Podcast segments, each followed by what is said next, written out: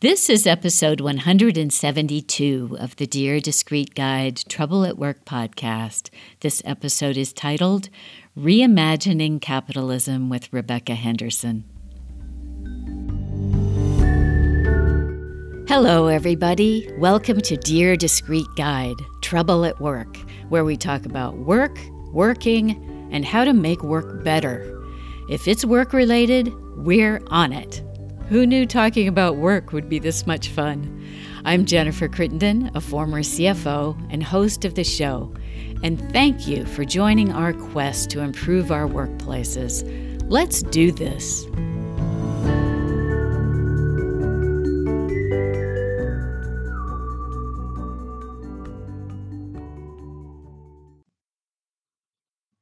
I am so pleased to welcome Rebecca Henderson to the show today. And I'll just introduce her. Uh, she's going to be talking about her book, Reimagining Capitalism in a World on Fire. She's one of 25 university professors at Harvard, a research fellow at the National Bureau of Economic Research, and a fellow of both the British Academy and the American Academy of Arts and Sciences. She's an expert on innovation and organizational change, and her research explores the degree to which the private sector can play a major role in building a more sustainable economy, focusing particularly on the relationships between organizational purpose, innovation, and productivity in high performance organizations. Love all those words. For several years, she taught reimagining, reimagining capitalism, business, and the big problems. A course that grew from 28 students to over 300.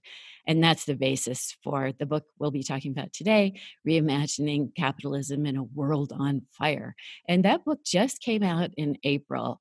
And I'm a big uh, fan of this book, which I'm sure that'll come across uh, during our episode today. But I definitely recommend that you write down that title and go check it out. Rebecca sits on the boards of IDEXX Laboratories and Ceres, if I'm not mispronouncing those. Her publication includes leading sustainable change and organizational perspective and accelerating energy innovation lessons from multiple sectors. She was named one of three outstanding directors of 2019 by the financial times. Rebecca welcome to the show. Jennifer i'm delighted to be here. Thank you for the invitation. All right, let's start with some statistics from the book. Sorry to uh, quote your own stats back at you. And I will just say for the listeners, the book is really chock full of information and data. And I took so many notes the first time I came through it that I actually had to go back through a second time and kind of cull my notes. But but let's start with kind of an overview of some statistics and why somebody like me at my age feels as though the recent decades are not like the decades before. So, in the 34 year period after World War II, the US pre tax national income doubled. The poorest half of Americans saw their income more than double, and the richest 10% about the same. Then, in the next 34 years, from 1980 to 2014, the poorest half saw their income grow by only 1%, while the richest 10% grew by more than double, 121%, and the income of the top 1% more than tripled. Okay, just to add on, and we've done episodes about CEO pay here before.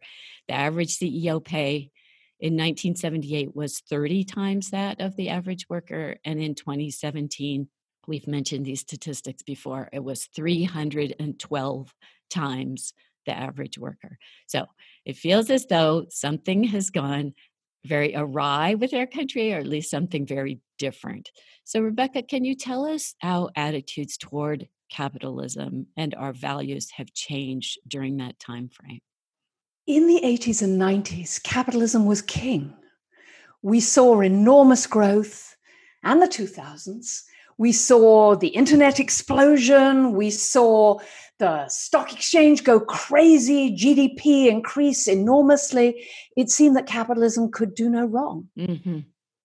And it's, it's really only in the last 10 years, I think, that we've realized that all that capitalism came with a number of unwelcome side effects. Mm. And it's become clear that while it increased GDP enormously, most of those gains went to the top 10% and indeed to the top 1%. I mean, you just cited the statistics, they are so striking. Yeah. And so, yes, our society is a whole lot richer, but millions of people haven't really seen a pay raise and they don't believe their children are going to do better than they are. Mm-hmm. So, one of the things that's happened in the US is really a real challenge to the American dream. Technically, rates of social mobility have been falling steadily for the last 20 years. Mm. And now, statistically, half the people in this country uh, can't expect to do better than their parents, mm-hmm. which is a huge change when you look back historically in the US. And at the same time, a number of other small problems like climate change and the poisoning of the oceans and topsoil uh, destruction have, have been going quietly on. And I think they're starting to reach critical mass. People have been jumping up and down uh, talking about climate change for a while. But I think the fires in Australia and California last year, the uh, increasingly frequent floods and droughts, the huge heat dome we've had over the US just these last uh, few months are really putting that on the table. And I think there's the creeping suspicion that capitalism isn't working for everyone.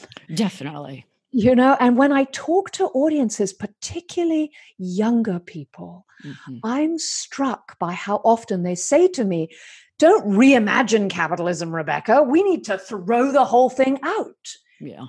The Just uh, Just Capital run and ran a poll a few weeks ago suggesting that only about 25% of American adults think that capitalism is working for them. Mm. I mean, that's incredible. Yeah, that's this bad. feels like a crisis of confidence in something that that, as you know, I believe is one of the great inventions of the human race. It just, um, you know, capitalism has to be genuinely free and fair mm-hmm. to work for everyone. And unfortunately, we have been operating a version that is neither free nor fair. I think that's one of the points that that's made in your book early. And and I share that feeling that there's a lot of crowing about capitalism and free markets, but that's not really what we have right now. And you write that the free markets are very important, but they, I'm going to quote your words at you, sorry, they only work their magic if prices reflect all available info, when there is genuine freedom of opportunity, when rules of the game support genuine competition if firms can dump toxic waste into the river, control the political process, and get together to fix prices, free markets will not increase either aggregate wealth or individual freedom. So, what examples can you think of that demonstrate that we're not really experiencing free markets? Let me start with the fact that we can burn fossil fuels for free. Mm-hmm. You know, the magic of the price system only works when prices reflect real costs. Mm-hmm. Let's think for a moment about the real costs of fossil fuels. Suppose that I'm holding $10 worth of coal fired electricity in my hands. So it's a cloud of electrons that was made by burning coal. Mm-hmm. And, you know, suppose it cost me 10 bucks. Well, we now know that this $10 worth of electricity is causing at least $8 worth of damage to human health mm. in asthma, in premature deaths, in all kinds of respiratory conditions. That when you burn coal, these particulates and mercury and all this junk worldwide, coal kills millions of people a year. In, in China, it kills at least a third of a million people a year. Wow. So, you know, that $8 is nearly as much as I paid for the coal. So that's okay. That price is really out of whack. But wait, it gets worse because that much coal fired electricity is also causing at least $8 worth of climate change in terms of rising sea levels, increasing, increasing floods and droughts, in the probability that we're going to see millions of people migrate north as the harvests fail around the equatorial belt of the earth. I mean, it now looks as though the, the sort of equatorial belt, the center of the earth, is going to become uninhabitable much sooner than scientists initially realized. And that the failure of the rains in places like India and Africa is, is going to cause enormous suffering. And why should we worry about that? Because, well, we're going to die from heat stroke too. But um, the Department of Defense expects literally millions of people to migrate north. So, I mean, estimating the cost of all that damage is super, super hard. Mm-hmm. But the conservative estimate is that the damage caused by that $10 worth of coal fired electricity is about eight bucks. So every time we burn fossil fuels, we're not paying, you know, and spend $10 to do that, we're not paying another $16 worth of damage. This is huge. So, so the cost is way out of whack. In essence, we're allowing ourselves, because you know I drive a car and use fossil fuels as well, to impose enormous costs on other people and on our children, and it, it's not fair mm-hmm. right? So the prices are not accurate, they are not fair. That, that's the first problem. The second problem is we don't have genuine freedom of opportunity.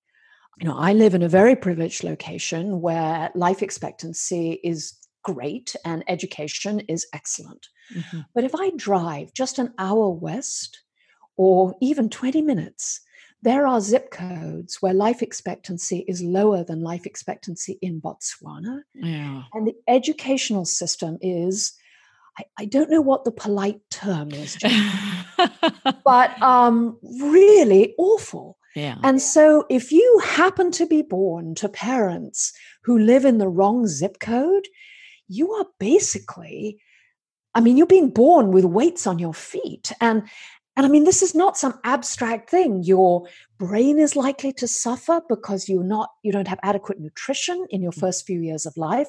I mean, half of American children right now in the US are suffering from food insecurity, which is a polite way of saying they're going to bed hungry every night. Mm.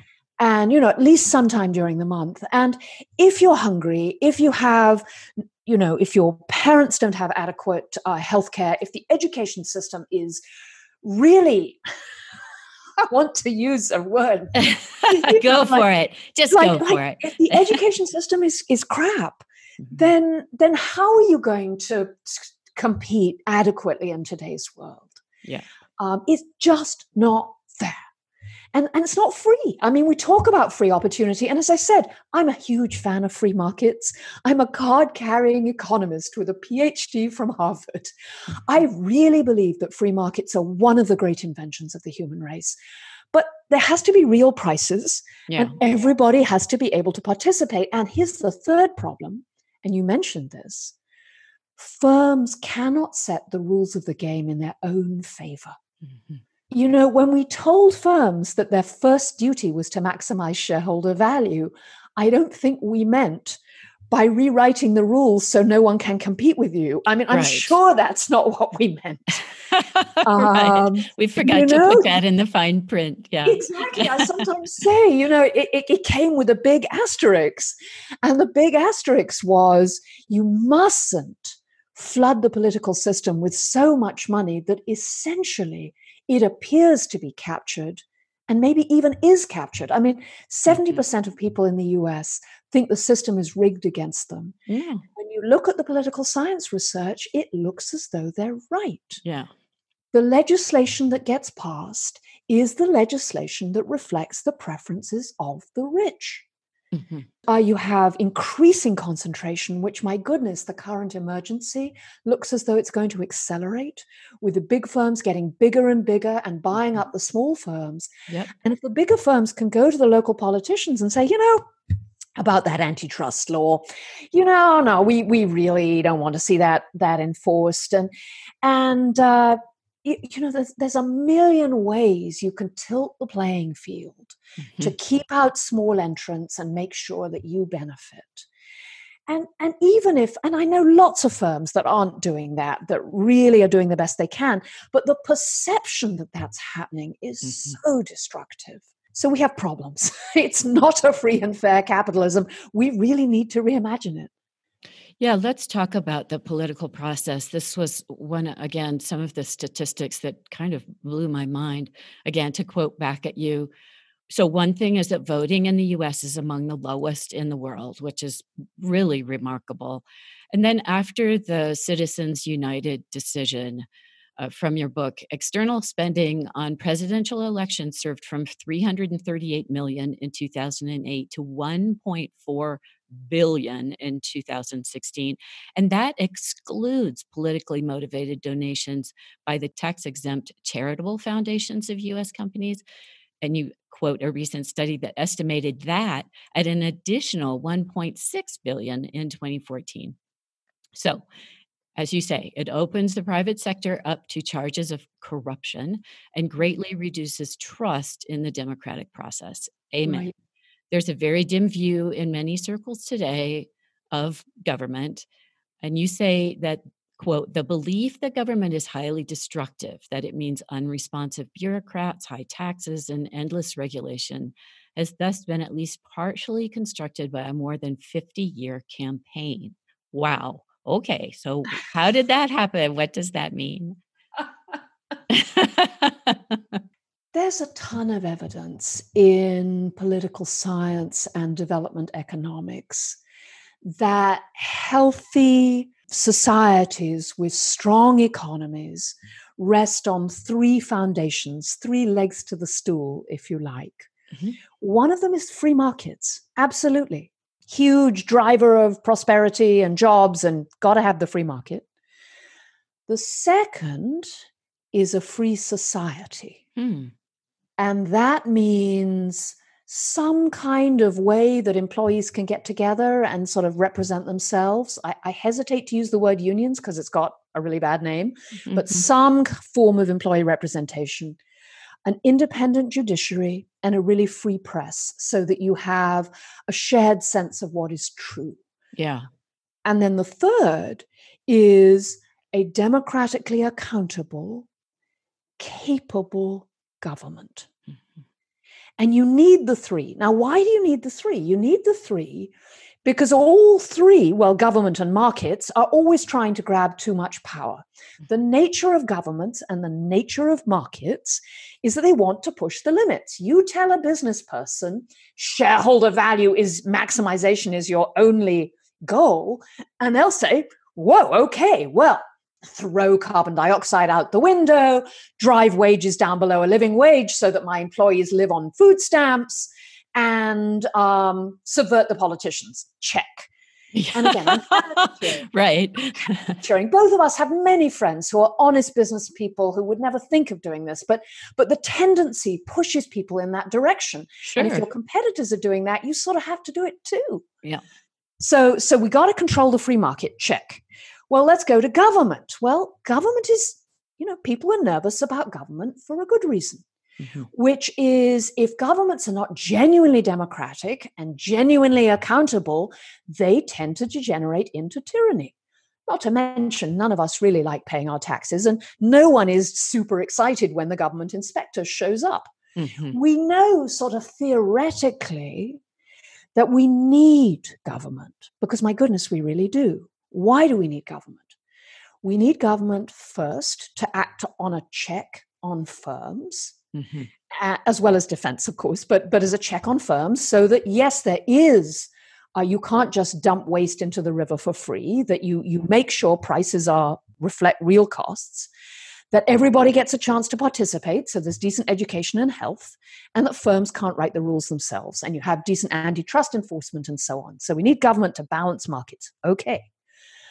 But all of us individually are like, you know, I'm not so keen on paying my taxes. I'm not so keen on the regulation. So you're always, always having to remind people of how important democracy is and how important it is to vote. Well, so here's the issue about the last 50 years is an important part of our society decided business was the problem, not the solution.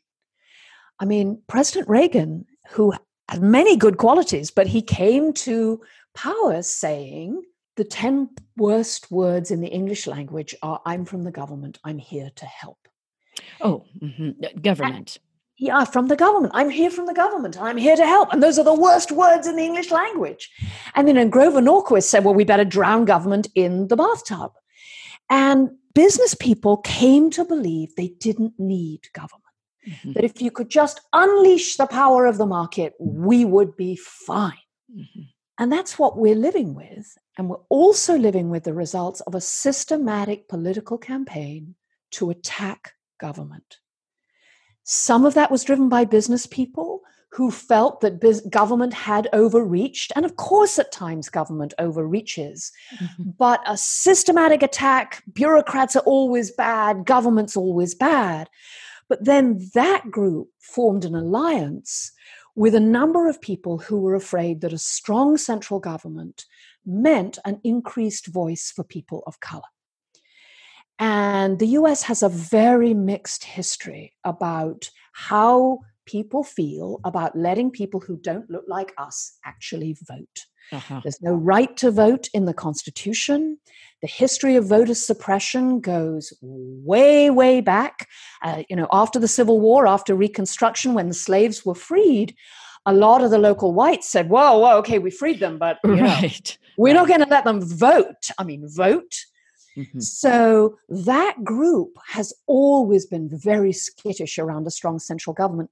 One of the facts I learned recently, which just, Jennifer, you probably knew this, but I did not, is when the South broke away from the North in the Civil War, mm-hmm. it adopted the original US Constitution, every single word, except the clauses about the central government and the powers of the central government. Uh-huh. No government that builds roads, no government that builds um, schools. We don't want that kind of federal action. Mm-hmm. We want the government that's best that governs least. So you've got this deep history. We don't like government. You've got these business people who are like lower taxes and less regulation, please, pumping money into the political system and into climate denialism, into continuous propaganda about you know government you don't want that. They're uh, they're incompetent. And every time they get into power what do they do? They cut the budgets and they fire people. And who do you think leaves government service when government is run down and attacked? The people who can get other jobs right? The energetic ambitious people leave. Yeah. plus we've had this celebration of capitalism for so long. I've been teaching mbas for 30 years. Mm-hmm. in the first 28 none of the MBAs came to me and said, you know, I'm thinking of a career in public service. Right. That has just changed. Oh, interesting. The last two, three years, the students are coming to me and saying, you know, I'm thinking I want a career in public service. What kind of private sector experience might be useful? But it really feels to me as though we need good people in government, and I want to do what I can to help. Wow. That is a huge change. Yeah. So that was a very long answer. I apologize. I promise to be quicker next time. Yeah, no, no, that's really great. Very helpful. It's so central to understanding what's going on, I think.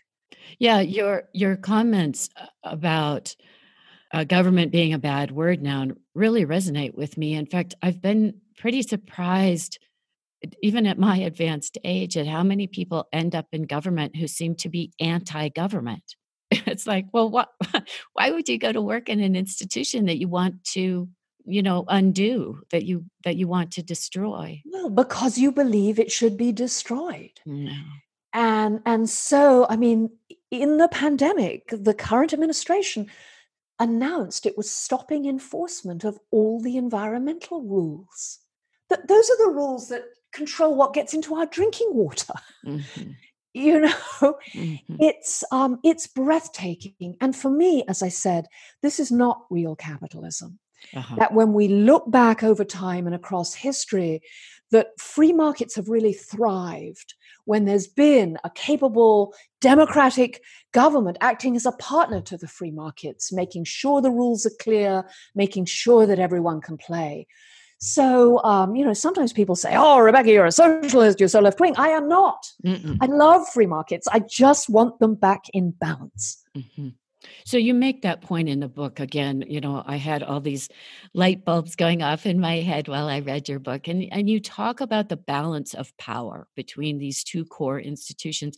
And it's interesting how well we understand checks and balances inside the government, but but I think your book really brings out that you need it really across the spectrum of participatory government and the free market and you talk about how that works in what you call inclusive regimes and Mm-hmm. what that means. So, so can you t- talk a little bit about that? In an inclusive regime, everybody's included, both economically and politically. Mm, So, what that means economically is you have a free market instead of crony capitalism, in which a few large firms control the economy and all the best jobs go to the prime minister's nephew. mhm, That's what crony capitalism looks like. But in genuine free capitalism, which the US had for many years, everyone can participate, regardless of you know gender or color of their skin. Um, and, and if you're smart and thoughtful, you can get ahead. The other part of inclusive, um, inclusive institutions is that your voice is valued, your vote is valued. So you balance the power of the wealthy by the power of the many. So in an inclusive society, everyone can vote and everyone can speak up. That's why I say this huge word, civil society, which, forgive me, sounds like such an academic word. But what it means is that people aren't afraid to talk up, to speak up. They aren't afraid to come together and form associations that press for, for uh, press for change, to form new political parties, to make a fuss. And the judiciary is independent, which I know we all take for granted, but we should not courts that are not controlled by the rich and powerful incredibly helpful and it, it's that it's that kind of inclusion and notice the judiciary is like that justice for everyone not just for the rich and well connected. And in many parts of the world you don't have any of that. You don't have a free market.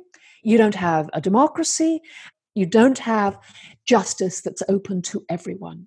You have corruption. You have i call it in the book extraction. Mhm, and a few people get together and they take almost everything they can. mhm. And you think of Putin's Russia, just as extractive as Stalin's Russia. Alas, it looks as though there's a risk that the Chinese might be sliding in that direction. You look at the kinds of, you know, who owns the big companies, who makes the money, the wealth that the people in the ruling party are walking away with. I mean, extraction is extraction is the pharaohs or henry viii you know? A Mhm. few people on top everybody else struggling at the margin. Inclusion is the great invention of the west. In europe and the us this idea that everyone should be able to start a firm everyone should be able to vote and everyone should get justice it's uh it's not a revolutionary idea. You know i was i was talking to a friend and he said rebecca you call your book Reimagining Capitalism, but really it should be called Please Take Me Back to the Capitalism of the 50s and 60s, only without the misogyny and the racism, please. right. yeah, just a few things we'd like to leave out. I think Right. that, I think that's a I think that's a good point. That that a lot of those ideas that you talk about in the book are actually a return to how things were. It, it's not that as if it's never been done. I'm not talking about Mhm. some distant utopia. Mhm. We came out of World War II with a strong labor movement, with business people who believed that their role was to help build a strong and thriving economy.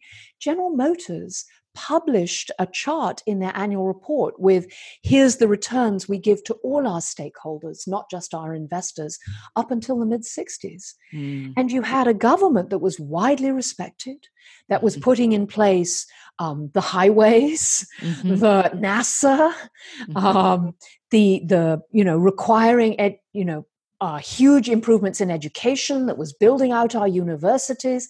There's a wonderful book called The Entrepreneurial State Hmm. by Mariana Mazzucato, which uh, I would recommend to anyone interested in these questions. Um, she says the entrepreneurial state debunking public versus private sector myths. Oh, interesting. goes through and she shows in industry after industry how government played a critical role in driving technical change, in making sure everyone had the education they needed, in laying the groundwork for a financial system that was genuinely inclusive mm-hmm. so that small business people could get the kinds of loans they needed. So it's this partnership between the public and private sectors in making a healthy society that I believe is what we need. And it's it's really a reclaiming of something that we had. Now, I don't mean to minimize the enormous misogyny and structural racism that characterized that period of American capitalism, but I, I think we can I think we can have it all. Not mm-hmm. utopia, but at least a world in which we're really mutually respectful of government and markets and everyone can participate. Which brings us to one of your reasons for hope in the book. And I'm going to kind of clump together a whole bunch of, of uh, topics here and just kind of let you talk about whichever ones you want. So, you give some examples about President Trump's manufacturing council. And then you also make the comment you know, people might laugh at the idea of self regulation but even the mobsters met from time to time you know to, to kind of collaborate right for the bigger picture. And then elinor ostrom has work about industry-wide cooperation. So tell us from the business side what you think mm, some reasons for hope could be. Sure. My book is ultimately about the fact that we can do this we can reimagine capitalism and that business can play an important role in doing this. So that if the goal is rebalancing our society, how can business help? Mm-hmm. And I lay out, I am a business school professor, five easy steps, not easy. yes. But, um, but five steps that business can take. And I, you know, I'm going to summarize them quickly here, but I, I tell lots of stories. Um, this is really happening. Mm-hmm. Thousands of business people are, are beginning to move in this direction. A lot of businesses are turning towards purpose. The idea that the goal of business is not to make money, making money is a means to an end. The goal of business is helping to build a thriving and prosperous society. And so you have firms like Norsk Gjenvinning, which is a Norwegian waste company, where the CEO, uh, Erik Osmundsen, decided that he was going to transform a garbage business into a high tech recycling business. And in doing so, greatly reduce greenhouse gas emissions and reduce the amount of mining that had to be done and all the environmental degradation that mining causes because you would pull metals out of the waste stream rather than just dumping them into holes in the ground. Mm-hmm. And you know he, yes you have to make money. I mean I, I have 25 years corporate board experience so i understand you need a decent return to your investors. But the goal of the business isn't making money. The goal is creating great products that make a difference for their customers with decent jobs and so, you know, I talk a lot about high road employment systems. What does that mean? That means if you treat people with dignity and respect and pay them well and design work so that you give them an opportunity to thrive and, and contribute to the purpose of the company, productivity goes up, innovation goes up. Tons of research suggesting this is the case. Not that it's the ticket to outsize profits, but you can certainly survive competitively and make a ton of difference in thousands of people's lives so, adopt a purpose, build a business model around making a difference in the world. It's no coincidence that the best IPO of the last 20 years was a soybean burger company. Mm. The whole of agriculture has to be transformed. And so you see all these companies moving in the direction of trying to build more sustainable agriculture, building new business models, making money, transportation, infrastructure, power sector so many new uh, new businesses. I wish I could. Uh, I wish I, I, had a video camera of all the amazing entrepreneurs that came into my office this fall, telling me about the new businesses they had. You know, let me mine minerals from giant nodules on the sea floor.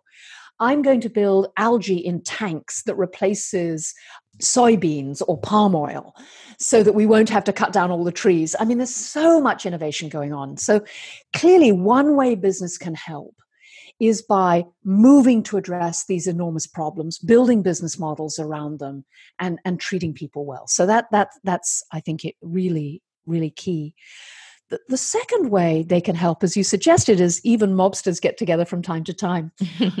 you know, Eric at Norsk Gjenvinning, he worked out that yes, he could transform his own firm, but that doing the right thing with the garbage was at least in the short term going to be more expensive.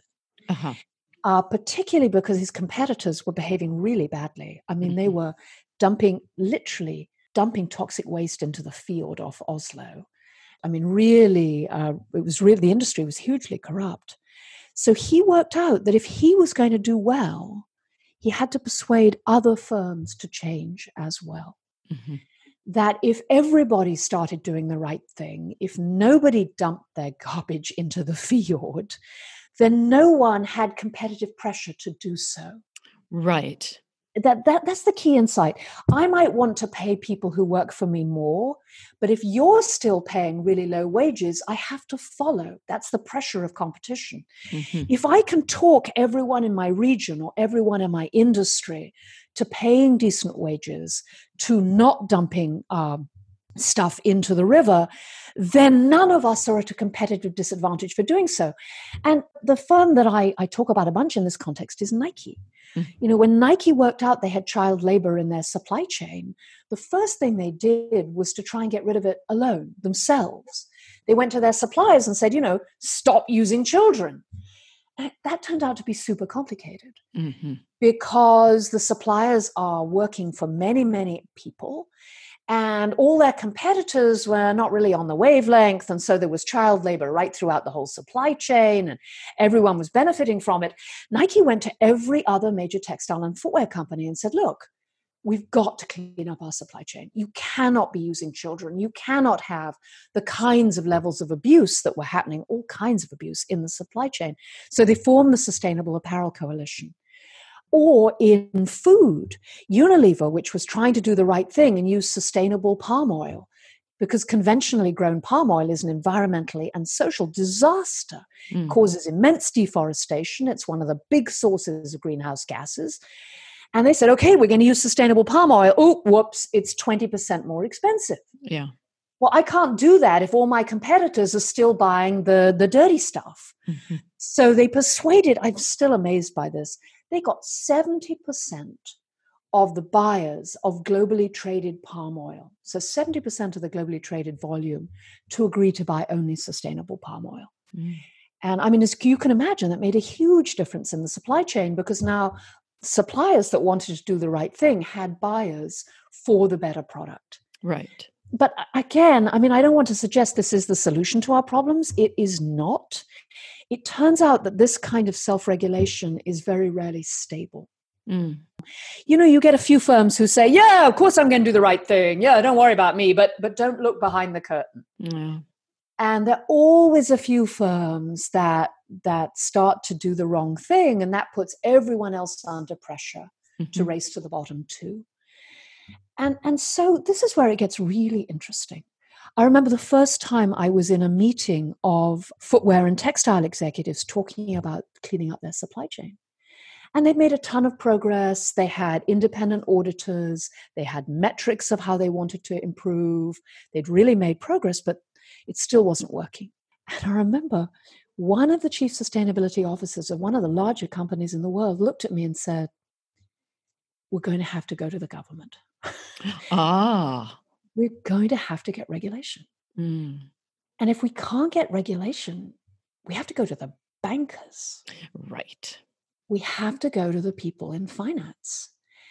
And we have to tell them to force us to do the right thing. Mm, mm-hmm. And so, you know, the two other things I talk about in the book are completely rewiring finance, mm-hmm. the idea that investors have a really strong interest in addressing problems like climate change and inequality because they're huge it's a huge threat to their returns too and I, I have this crazy i you know i never know whether this is great or creepy but about 15 people well you know about 15 people control you know right half the world's traded financial assets. I mean, yeah. It's crazy. It's crazy. Yeah. it's really crazy. It's really creepy, right? Yeah. But but the good news is if it's there only 15 of them, maybe they could all agree that addressing climate change was a good idea. Mm-hmm. Paying decent wages was a great idea in the long term. And you know, maybe even we need democracy. Mm-hmm. And I say it's creepy because the way they would do that is turn to all the firms in their portfolio and say, okay, these ESG metrics, environmental, social, and governance metrics we've been talking about, we're getting really serious about that. Mm-hmm. And, you know, we want to see you get fossil fuels out of your operations. We want to see you treat your people well. And we want to see you get money out of politics. And we're going to be watching these metrics. We're going to be auditing these metrics. We, we really mean it.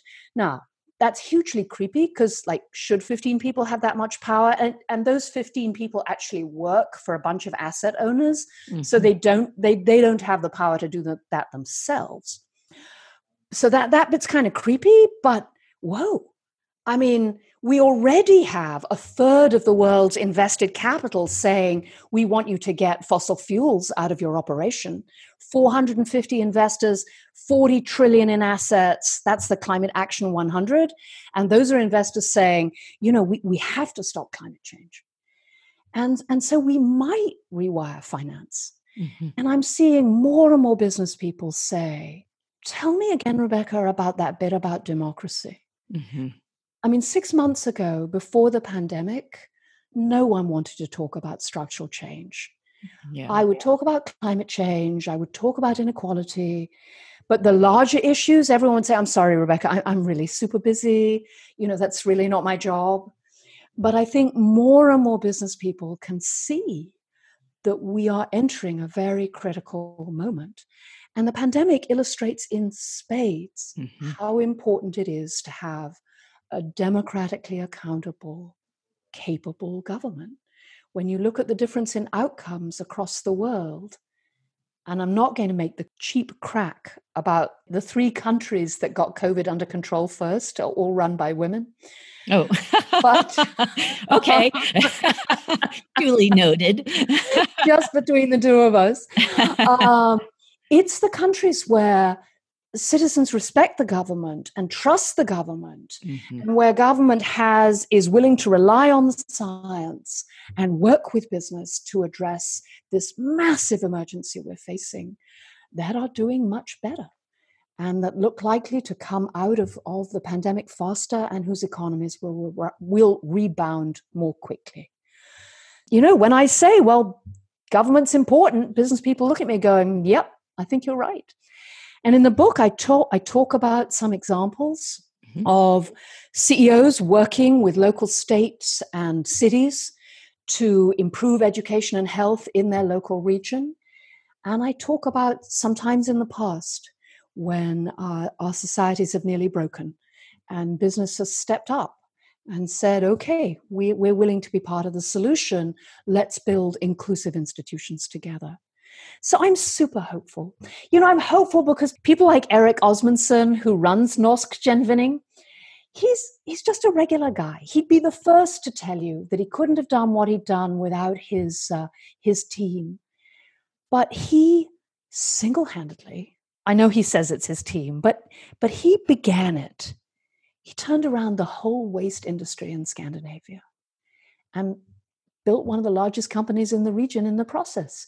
He's not super rich, but he is so happy mm-hmm.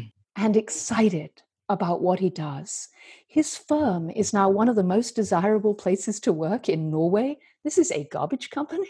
Mm-hmm, mm-hmm. But there's so much excitement about what firms can do in this area. You know, 20 years ago, uh, the MBAs never said to me, well, how do I make sure I make a difference where I work? Mm-hmm. How do we, how do I use my life so that it's in service to the people around me? And now students ask me that question all the time. Mm-hmm. And so, how can I not be, be hopeful? We have the resources, we have the technology, we know what needs to be done. We can fix our problems.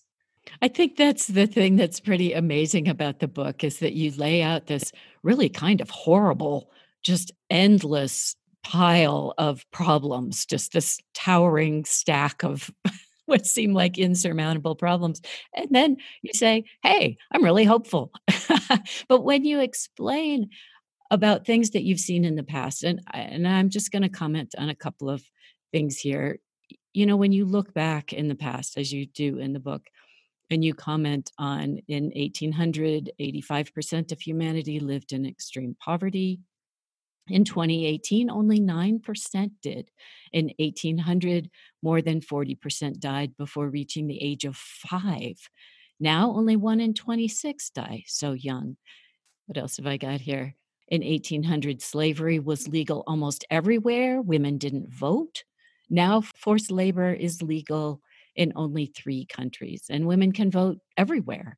Nobody lived essentially in democracy in 1800. Now more than 50% do. I mean, when you look at it that way, it, it does make you hopeful, right? So I know I only have a couple minutes left. So thank you for your hope. Thank you for writing the book and for the work that you do.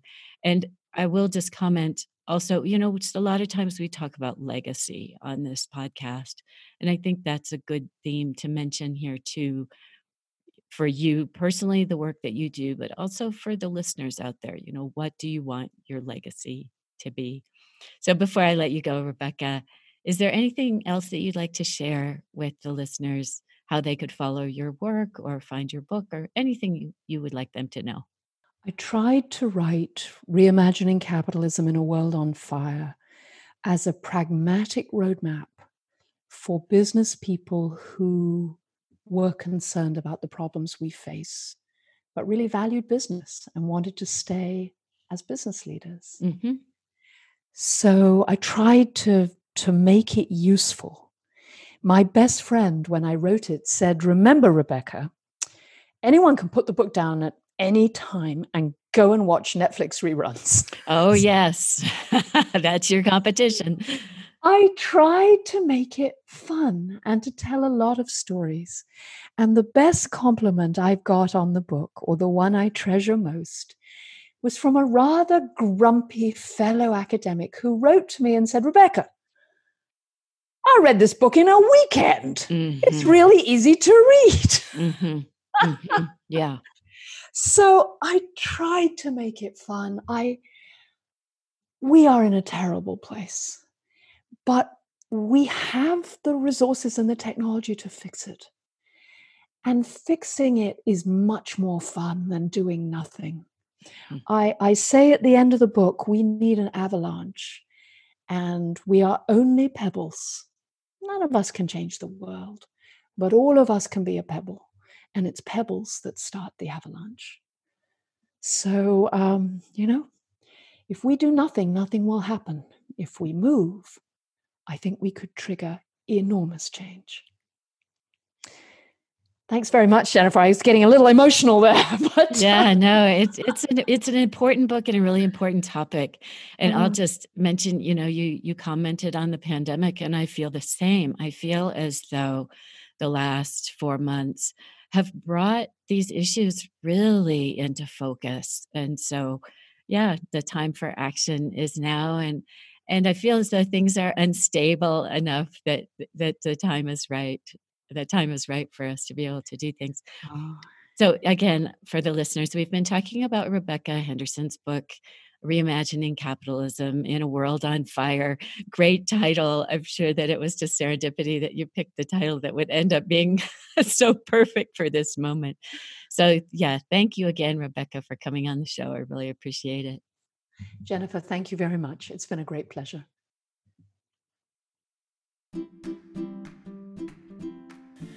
Thanks for listening, everybody. Well, the pandemic isn't really over, but it seems as though we've moved into a different phase where our lives have a bit more normalcy. As a result, we're adjusting the format of the show back to fewer, more lengthy episodes, airing on Tuesday and Friday, and sometimes on Sunday, since those Sunday literary episodes have been very popular. Speaking of which, our downloads have exploded during the pandemic, so thank you for your patronage. If you like what we do, you can support the show through our Patreon page. Another way to support us, which doesn't cost anything, is to follow us or like us on Podomatic.com, and that will help us increase our visibility. Also, we'd love to hear from you. Drop us a comment about who you are, what you like, or if you have a comment about the show. And finally, I also run a professional training company for people who want to advance in their careers with courses on communication skills, executive presence, and accent reduction. You can find out more at discreetguide.com, D I S C R E E T G U I D E. Please take care and let's talk again soon.